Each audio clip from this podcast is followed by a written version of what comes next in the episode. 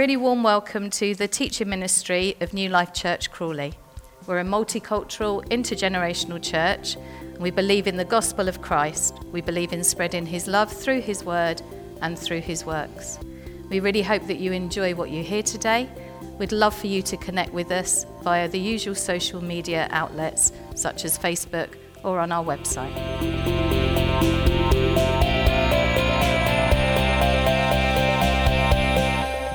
Bit mean expecting me to come up and talk after that, but amazing. Um, we really do want you to know everybody that's here. Some of you have woken up to absolute chaos this morning and were longing for peace and quiet. Some of you have woken up to peace and quiet and are longing for chaos. However, you've come in today, we really do pray that you know that you are so loved here, that you belong here, and that we are a family. And so we really do just praise God for every single person, from the youngest to the oldest. And we really do pray that as we go through the service, you realize the grace of God is not for the person sitting next to you, it's for you. And so that's our prayer for the service this morning. So, just if those people that are doing a Bible reading, if you can come up the front for me now, that would be amazing. While we're doing that, just to let you know what you're going to have in your activity packs today. So, for those children that maybe forgot it was Mother's Day. For those people that didn't give their mums breakfast in bed, Ian. Maureen was saying she didn't get breakfast in bed, and Ian was saying, Well, it's not my responsibility. Who else's responsibility is it?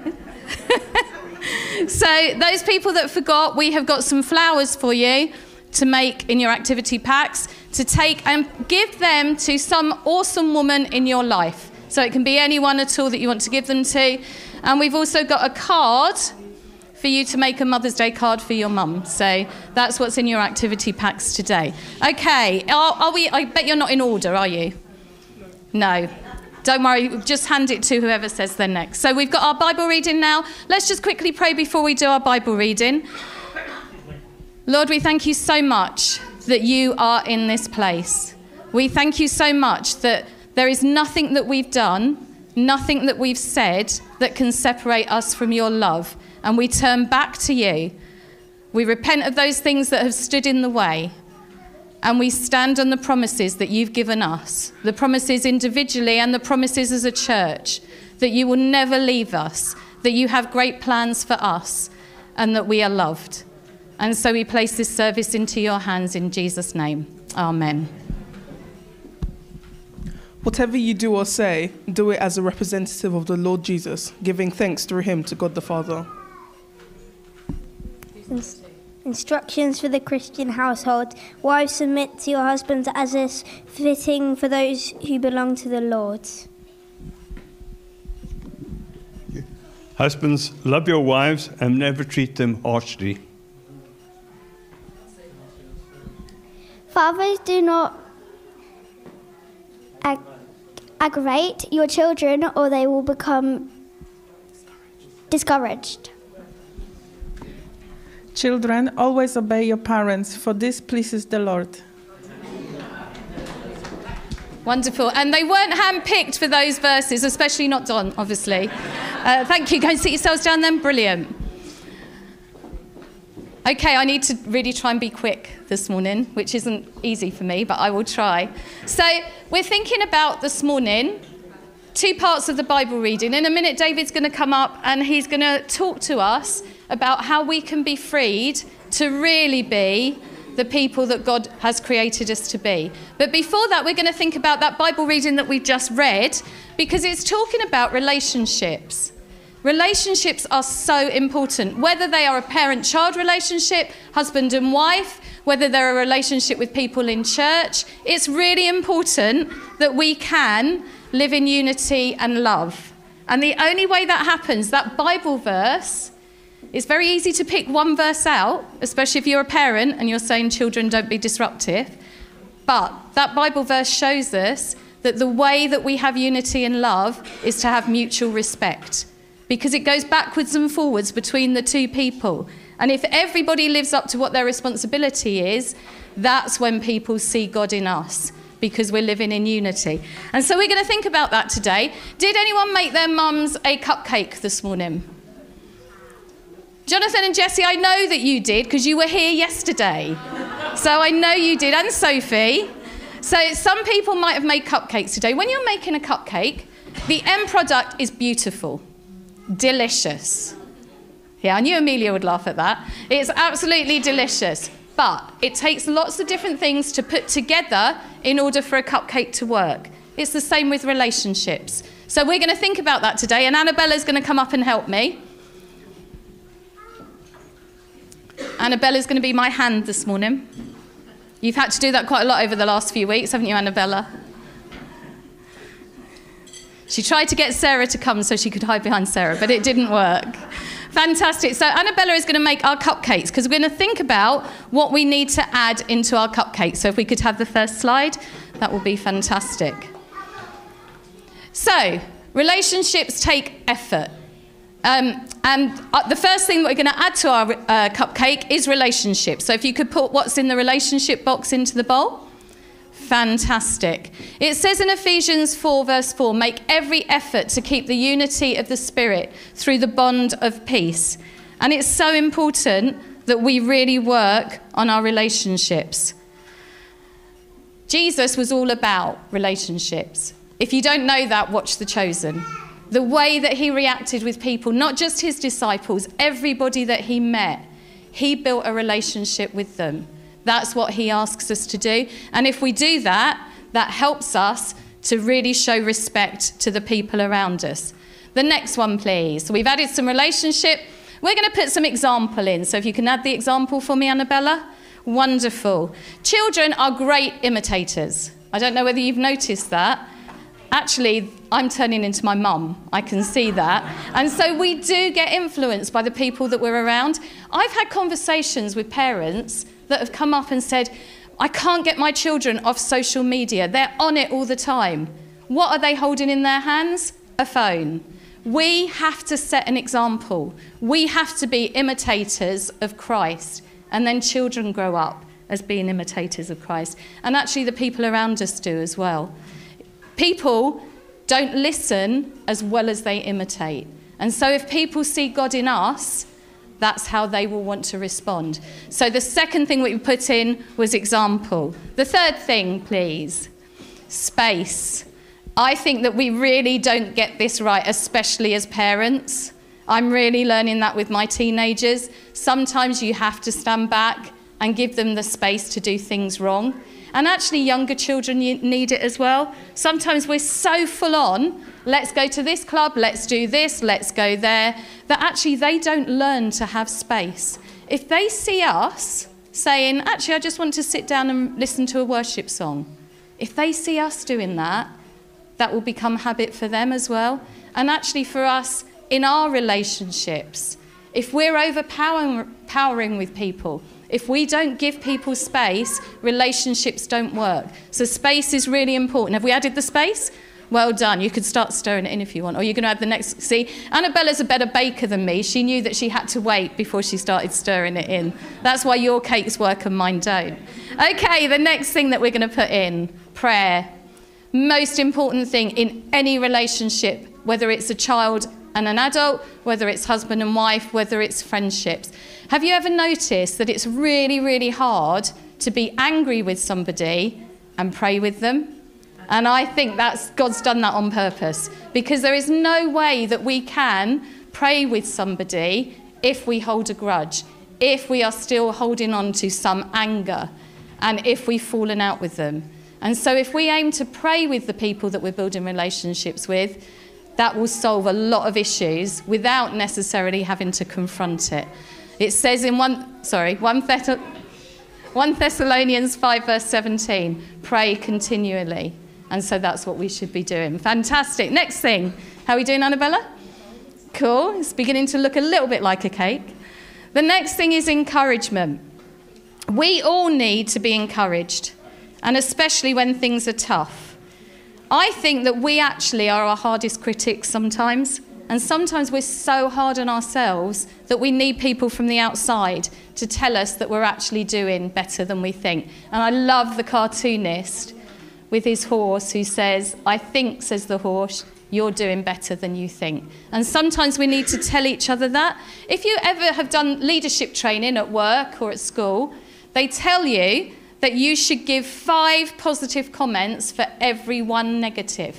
That's not because they want people to get above themselves, that's because they know it's human nature to hear the negative and forget all the positives that have been said. And so we really need encouragement in any relationship that we're in.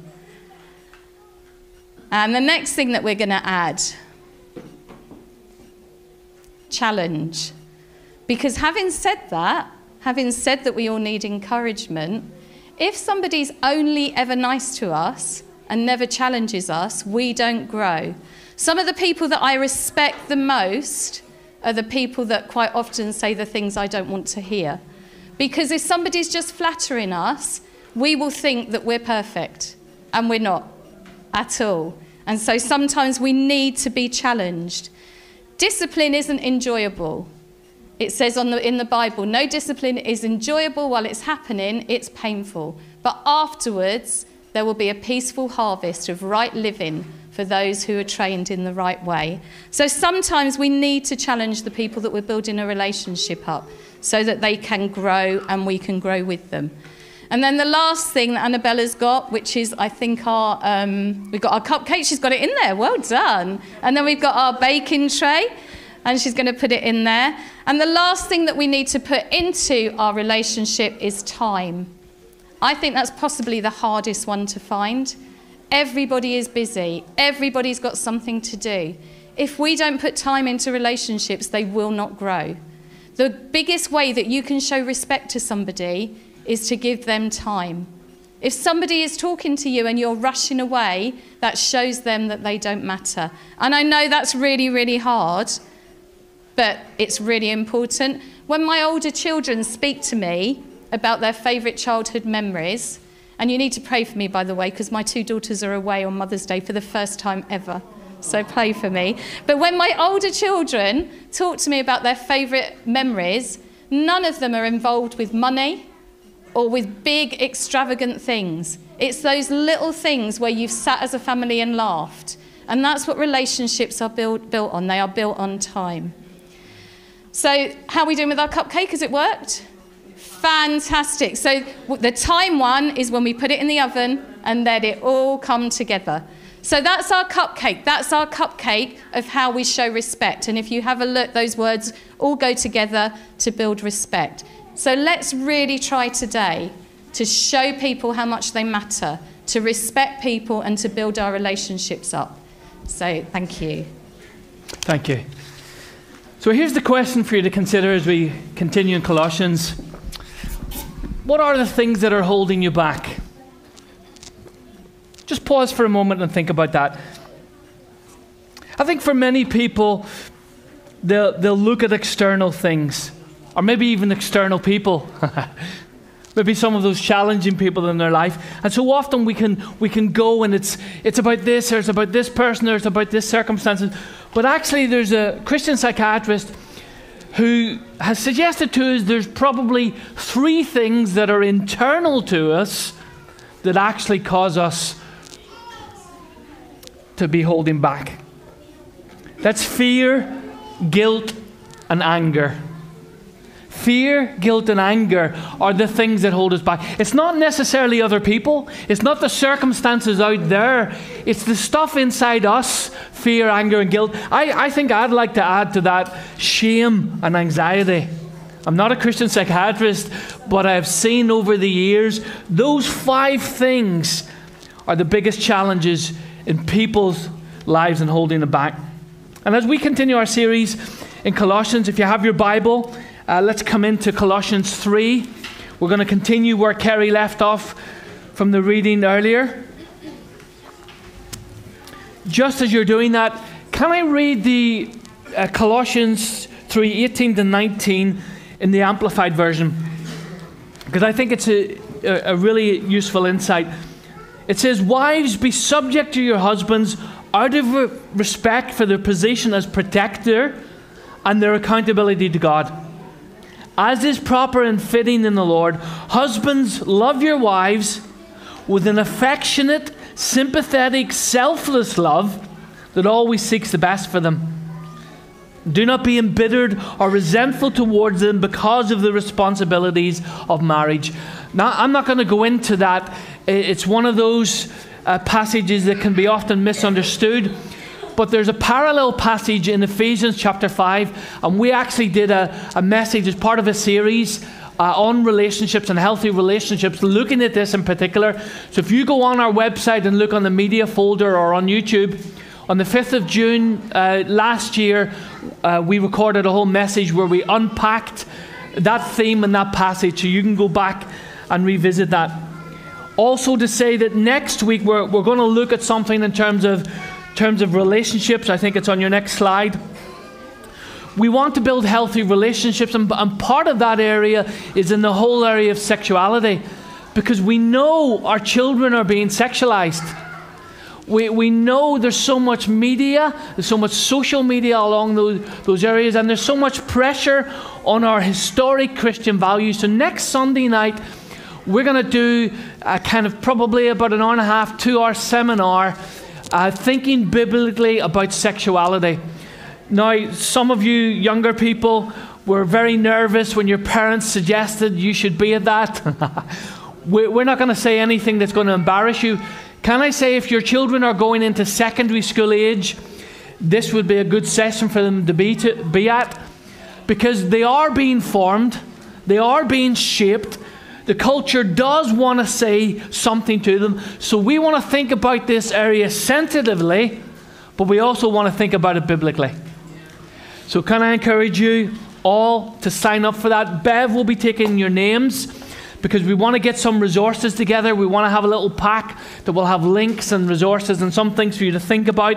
So please see Bev afterwards, who's dressed in green this morning for St. Patrick's Day. Nothing to do with the Irish winning the rugby at all. So please see Bev afterwards so that you can come to that and get the resources. Right, we're in Colossians chapter 3. Let's pick up Fathers, do not aggravate your children, or they will become discouraged. Verse 22. Slaves, obey your earthly masters in everything you do. Try to please them all the time, not just when they're watching you. Serve them sincerely because you have your reverent fear of the Lord. Work willingly whatever you do, as though you were working for the Lord rather than for people.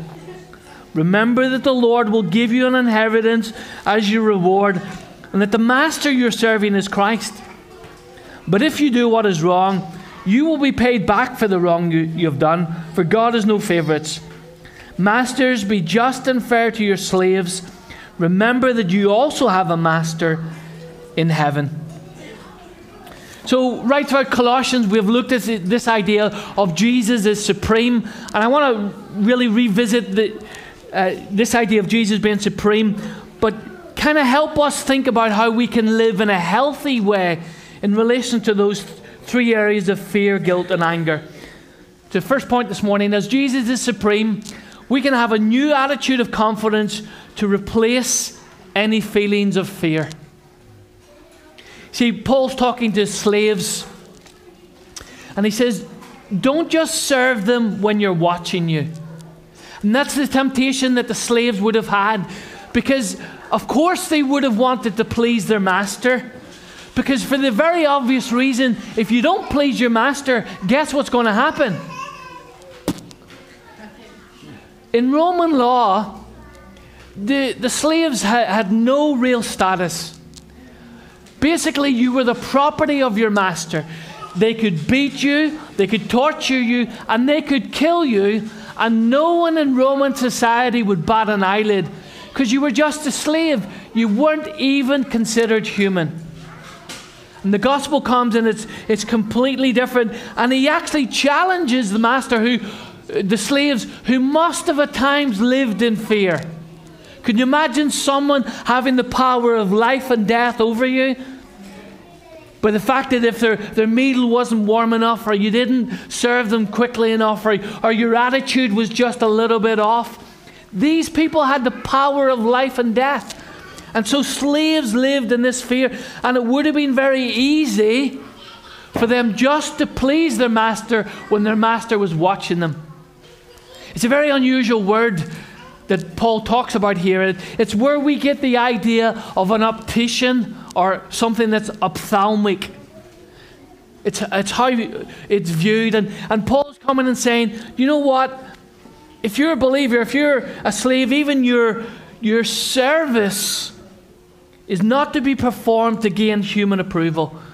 Don't do what you do, even as a slave, even though society says you've no status and no rights, even as a slave. Don't do what you do out of fear just to get the approval of someone else. As believers, he comes on and say, actually, your, your labor, your, your effort, your work, particularly your work for others, because it's all for God anyhow, do it with the right attitude. Because your work, all of your work, is directed towards Christ anyhow. Christ sees everything. Christ sees when you do it with the right attitude. Christ sees it when you don't do it with the right attitude. So everything you do is actually before the Lord, anyhow. Paul goes on to talk about a, a sincere reverence. Serve them sincerely because of your reverent fear of the Lord. So Paul comes in and redefines that. Not a cowering fear that only when people are watching you, but a reverent fear before the Lord because He's the one who sees everything, even in the mundane stuff of life. Do you know what? It's easy to do things when we have a platform. it's easy to do things when other people are going to notice. But in the mundane stuff of life, in the mundane stuff of relationships, in the mundane stuff of marriage, are we willing to serve then? Or only doing it when we're being watching? Some of the common fears that we can have is the fear of rejection. Maybe we don't want to do stuff that will cause fear of disapproval from others. Maybe you're a person who finds it difficult to say no sometimes. And you're trying to please people all the time, and you get yourself caught up on stuff, and actually you end up resenting doing stuff because you're fearful of saying no. Maybe for some of you, it's the fear of irrelevance. What is it they say now? FOMO, the fear of missing out, the fear of being irrelevant, that we're not going to feel needed or wanted, that we're not going to feel significant, that, that no one cares. But the Bible is very clear God sees. God sees. God sees everything. Nothing in all creation is hidden from his sight. That's what he says in Hebrews 4. Nothing. Even the attitudes of our heart, God says he is able to discern when no one else is. Do you know when we say yes, but inside we're going no? Even God sees that. Maybe we fear taking a new step. And at the back of the mind, we're thinking, well, what if we fail? What if we get it wrong? But truthfully, the real fear should be the opposite. The real fear is, is of living a contained life, not having a go, of, not trying. Experience is what they call mistakes that we've learned by. Huh? That's experience. God doesn't mind it when we make mistakes. That's why we need grace. You know, I remember a number of years ago going to a leadership conference, and in that conference, they were talking a lot about the area of healing and evangelism and, and prayer and developing that. And I, I kind of sensed God saying that I, I needed to develop that area of ministry for myself. But honestly, do you know what I had to do? And what I've had to do many, many times since is give up a sense of, of personal security. I've had to surrender that security of not knowing the outcome, but not giving up my security in Christ. See, that's different. Giving up our security is really giving up that limiting belief. And some of you, the biggest problem is the limiting beliefs you've placed on yourself. It's the containment that you've placed on yourself. It's the fear that you live by. What if I fail? What if I'm irrelevant? What if I'm disapproved? What if people don't like? What if, what if? And you live your life in the fear of that. And God says you don't have to. Because in giving up your limiting belief of fear, you're not giving up your security in Christ. We go back to the start of Colossians 3. It's one of Bev's favorite verses as she's been looking at Colossians. Our life is hidden with Christ in God. Come on, folks. That's double security. That's a double lock on your door where our lives are hidden with Christ in God. So when God says, give up your fear, give up your fear of failure, give up your fear of serving Him, give up your fear that no one's watching, or, or give up your fear of needing our approval, it's giving up those limited beliefs that are only holding you back anyhow. You're not giving up your security in Christ. It's one of the things after Easter, all of our groups are going to do together. We're going to do this series called Finding Your Spiritual Freedom. Because I know for many people, fear, anger, and guilt are three areas that you haven't dealt with in your life. You haven't dealt with, and you need to deal with them if you're going to live the way God intends you to do. So, for many people, the, the key is living up to what God has already called us to be. Living up to what God has already called us to be. That's what Paul says in Ephesians 4 1. Live a life worthy of the calling you have received. It's past tense. It's not something you have to work up, it's not something you have to earn. That's why it's grace. It's something that you are in Christ. Your identity, if you're a born again believer, if you're a follower of Jesus, you are in Christ. You don't need to earn God's approval, you have it already. And out of that, you don't have to live a life of fear. And we're going to do a whole series right across the, group, the groups where you can find your spiritual freedom. And if you're watching online and you're local to us, you're welcome to come. Even some of you, maybe you've never connected to a group before. Can I encourage you to break out of that fear? To break out of that sense of, well, I don't know people well enough, or break out of that fear and get connected in this next series after Easter. God wants us to do that. Second point, as Jesus is supreme, we can have a new center of reference to replace any toxic sense of guilt. You know, so many people not only live in fear, but they live with this toxic sense of guilt. Now, I, I think there's a difference between toxic guilt and a healthy sense of guilt. Unfortunately, we, we live in a world where people say things like, oh, it doesn't matter what you do, as long as it feels good to you. You know, if it's private, it's okay. Just do what you want as long as you're not harming anyone else. It's up to you. But actually, that's wrong. Because there's some of the things that people do, even in privacy, that are wrong and leaves them with that sense of guilt. It leaves them with that sense that there is something wrong. Paul comes and says to slaves, work willingly, willingly at whatever you do as though you were working for the Lord rather than people. Work willingly. Is that your, your center of reference? That you work with enthusiasm for the things of God? That you work with enthusiasm for your employer? Do people know you're dedicated? Someone said to me one time, said, David, you're passionate about everything. I took that as a compliment. I'm not sure if it was meant about it, but yeah, what's the alternative? That we're apathetic? Romans 12 11 says, Keep your spiritual fervor serving the Lord. That's what God wants in our life. He wants us to be passionate. And sorry, ladies, to, to bring a domestic image up, but it's a domestic image. It's, it's the idea of a pot boiling over. You know when you keep the stuff on the boil to keep it warm?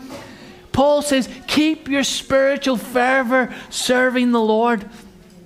Work willingly at whatever you do. So many Christians are caught up with this idea oh, what's the will of God for my life? And they paralyze themselves with guilt, thinking, oh, I don't know what the will of God is for my life. I, I don't know what it is. What should I do? What should I do? What should I do? What should I do? And they torture themselves, figuring, do you know what my Bible says?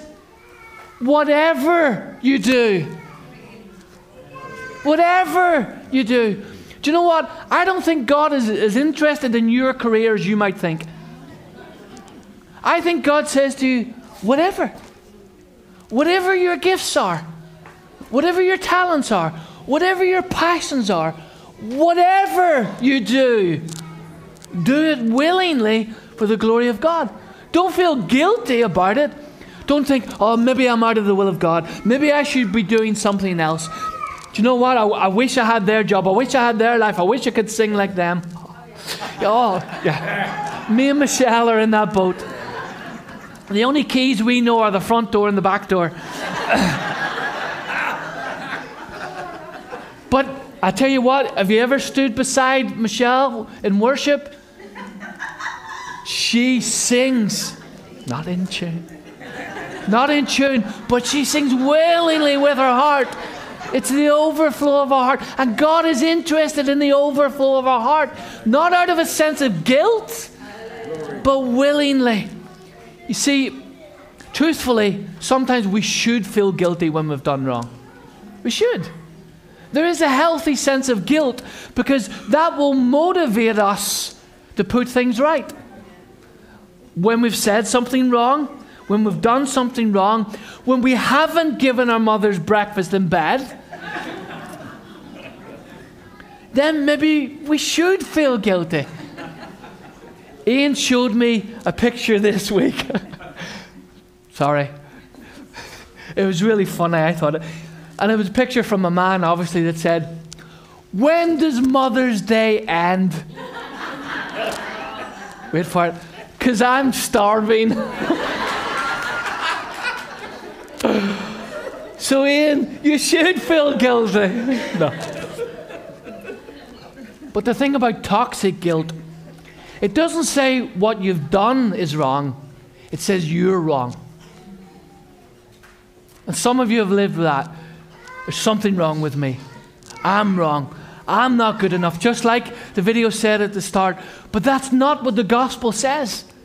It's not what the gospel says. We are all made in the image of God. We all have value. We all have worth before God. But particularly those of you who are in Christ, you have so much worth. You're accepted in the beloved.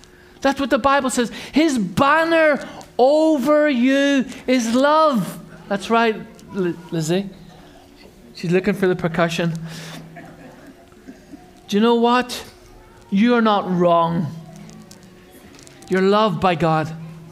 And when Paul comes and says, whatever you do, whatever you work at, put your very best into it. Do you know the word that he actually uses? It's the word that we use for soul. That's what it means. Put your very soul into it.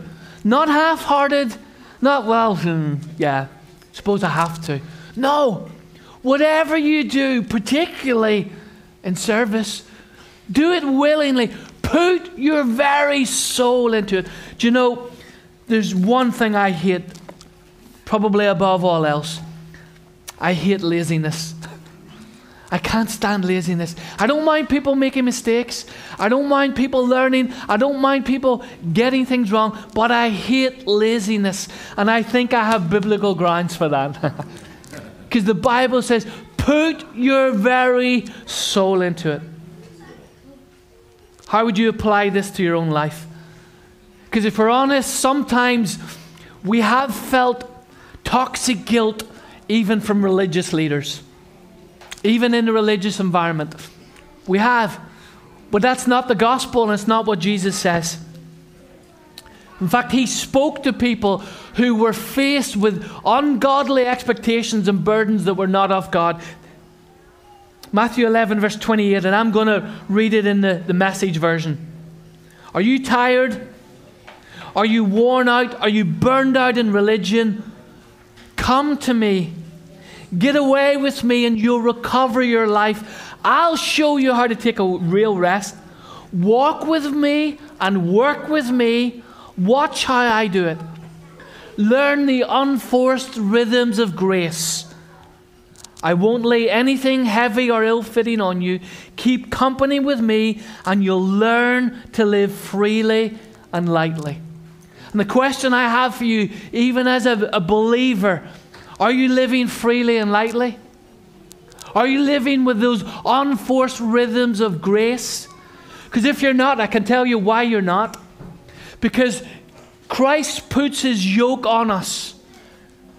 And if you've ever seen the oxen out in the field, they'll have a yoke, but sometimes there's one that's a little bit proud, a little bit stubborn, a little bit willful. And what it will try and do is it, it will try and go its own way.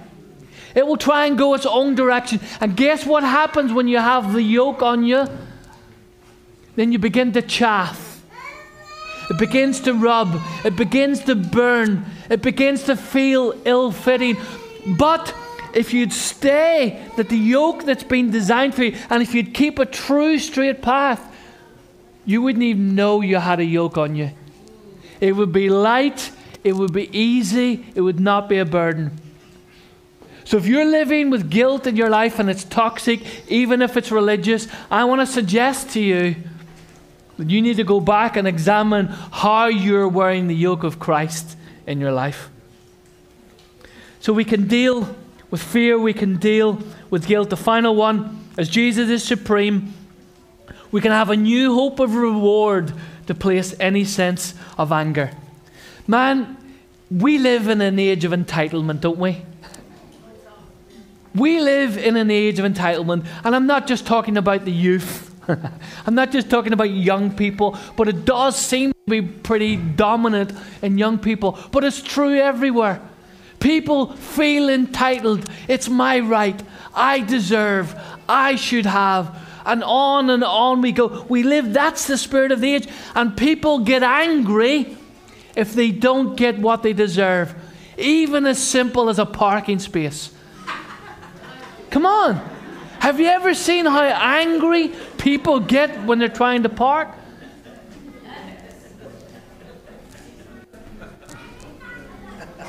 Some of them are even Christians, and they do hand signals that aren't in the Bible. we live in an age of entitlement, and that entitlement brings and breeds with it a sense of anger, a sense of resentment. And Paul comes and says, he's actually referring to wages. Verse 24 Remember, the Lord will give you an inheritance as your reward, and your master you're serving is Christ. He's picking up this idea of wages. And I'm sure the slaves who are listening to this thinking, wages? We don't get any wages. We, we don't get any inheritance. In fact, under Roman law, a slave could not have an inheritance, a slave could not own any property. So the chance of a slave becoming free was very slim. The chance of a slave improving their lot in life was very slim because they could never own property. But in the gospel, it's different. In the gospel, it's completely different. In fact, Paul said, has said that in Colossians chapter 1, verse 12. Turn back there for a second if you're still in Colossians. He said, May you always be filled with joy in verse 12, always thanking the Father. He has enabled you to share in the inheritance that belongs to His people, those who live in the light. See, God has said right from the start the gospel means that we have an inheritance. The gospel means that we have a future. The gospel means that we have a reward. The gospel means that we have a hope. Paul said it Christ in you is the hope of glory.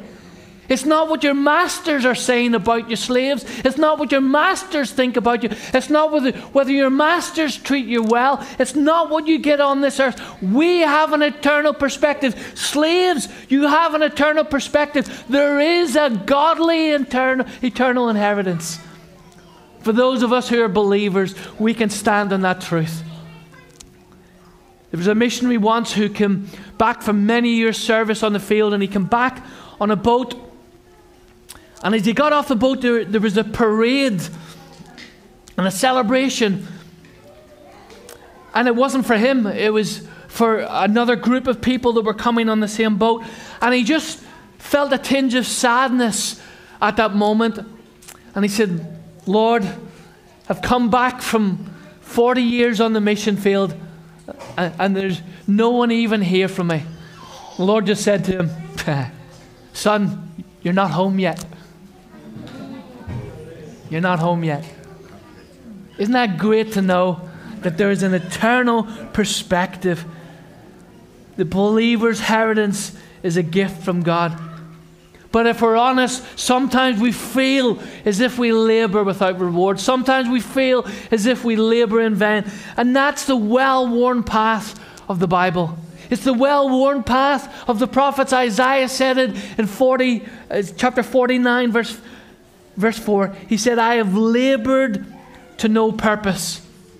But somehow in that, in that moment, God has spoke to him. And he comes in Isaiah 49, he says, but my reward is with my God. Folks, we, we need to keep that perspective. We need not to get angry because we don't seem to get the, our ego stroked here. We don't need to get angry because we don't seem to get the affirmation. We don't seem to get the breaks. We don't seem to get the things that other people seem to get. We don't seem to get the things that the, the people in the world seem to find it so easy. But we have to pay the cost. Folks, we have an eternal inheritance. We have a reward in heaven. You see, all of these things fear, guilt, and anger they're not always conscious in our thoughts, but I tell you this they're, they're hard taskmasters in our life. They're hard taskmasters. If we live with this sense of fear, guilt, and anger, it, it's like those carbon monoxide detectors. You don't see carbon monoxide, do you? If you don't have the detector where the alert comes on, you're dead before you know it because you can't smell it. And fear, anger, and guilt in our lives, if they're not directed towards the Lord, then actually they're like carbon monoxide. They will snuff out our life. They will snuff out your spiritual life if you don't deal with them. So, I have a couple of questions to ask you as we finish. How much of our self worth is tied up in meeting the expectations of others and is driven by fear, guilt, or anger? Ask yourself that question honestly. How much of your self worth is actually tied up in fear, guilt, and anger in your life? I would suggest for some of you, if you look under the surface of your life, that's exactly what's happening. That's exactly what's driving your life.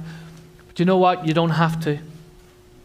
How much of our life's activities are driven by these factors fear, guilt, and anger? How much is the, oh, I, I should do this, I, I must do this, I have to do this?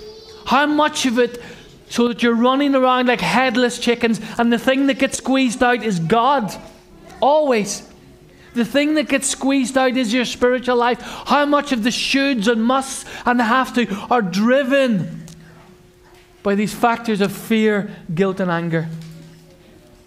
I can say to you truthfully if it depends on living up to these things, you're in for some painful lessons in life. You're going to experience some painful lessons sooner or later. But you see, if our sense of worth, if our motivation, if our center is the fact that we are complete in Christ, if it's coming from the fact that as we're in Christ, we're already approved, we're already loved, we don't have to fear, we don't have to have toxic guilt, we don't have to live with anger. If our worth is tied up in Christ, then we're anchored in God's love and acceptance for us. Back in chapter 2, that's what Paul says be rooted and grounded in God's love. That's the truth of what we need. I wonder today do these issues speak into your life? Are you sitting there thinking, has he been reading my email? people say that to me, you know. Or people someone come and say to me sometimes, who's been talking to you? maybe the issues of fear, guilt, and anger speak into your life. And maybe your response is, well, do you know what, David? I'd love to deal with this, but I've got a Mother's Day dinner coming up, so have I. Maybe your response is, is, is one of these days. Can I tell you truthfully? One of these days becomes none of these days. One of these days becomes none of these days. If you don't make the determination to deal with these issues now, you may never deal with them. Where we are today is determined by the decisions we made yesterday. You know that, don't you? Where you are in your life today is determined by the decisions you made yesterday. Where you are tomorrow is determined by the decisions you make today. So if you want a different future, you're going to have to make some decisions today that give you a different future, that give you a different way of thinking, that give you a different way of living. The good news is you can do that. Os Guinness is a famous writer and he's written a book, it's still widely available, called The Call. And he says this Do you long to discover your own sense of purpose? The answer is found in the words of Jesus Christ Follow me. That's your answer. That's your answer. Take his yoke upon you. Follow him. Follow Christ and allow him to come in. Allow him to come and deal with those areas of anger, fear, and guilt in your life so that you take his yoke upon you, so that he reigns supreme in every area of your life, even the stuff that's under the surface. Let's pray together.